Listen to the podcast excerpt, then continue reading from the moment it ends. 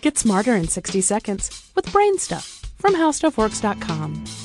Hi, I'm Marshall Brain. Atomic clocks are important to a variety of scientific endeavors. You can even buy wall clocks and wristwatches that will synchronize with an atomic clock in Colorado. So, what exactly is an atomic clock? Let's start with the general notion of a clock. A clock's job is to keep track of the passage of time. All clocks do this by counting the ticks of some kind of resonator. In a pendulum clock, the resonator is the pendulum. The gears in the clock keep track of the time by counting the resonations, those swingings back and forth of the pendulum. The pendulum usually resonates at a frequency of one swing per second. A digital clock uses either the oscillations of the power line, which is 60 cycles per second in the United States, or the oscillations of a quartz crystal as the resonator.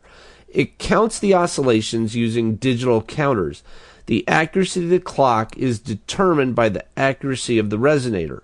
In an atomic clock, the clock uses the resonant frequency of atoms as its resonator. There are many different ways to get atoms to oscillate, and you can then detect and count those oscillations.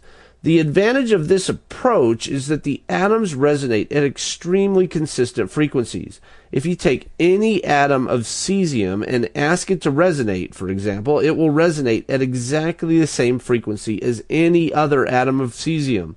Cesium 133 oscillates at 9,192,631,770 cycles per second period. This sort of accuracy is completely different from the accuracy of a quartz clock. In a quartz clock, the quartz crystal is manufactured so that its oscillating frequency is close to some standard frequency. But manufacturing tolerances cause every crystal to be slightly different, and things like temperature will change the frequency. A cesium atom will always resonate at the same known frequency. That is what makes atomic clocks so precise. Do you have any ideas or suggestions for this podcast? If so, please send me an email at podcast at howstuffworks.com. For more on this and thousands of other topics, go to HowStuffWorks.com.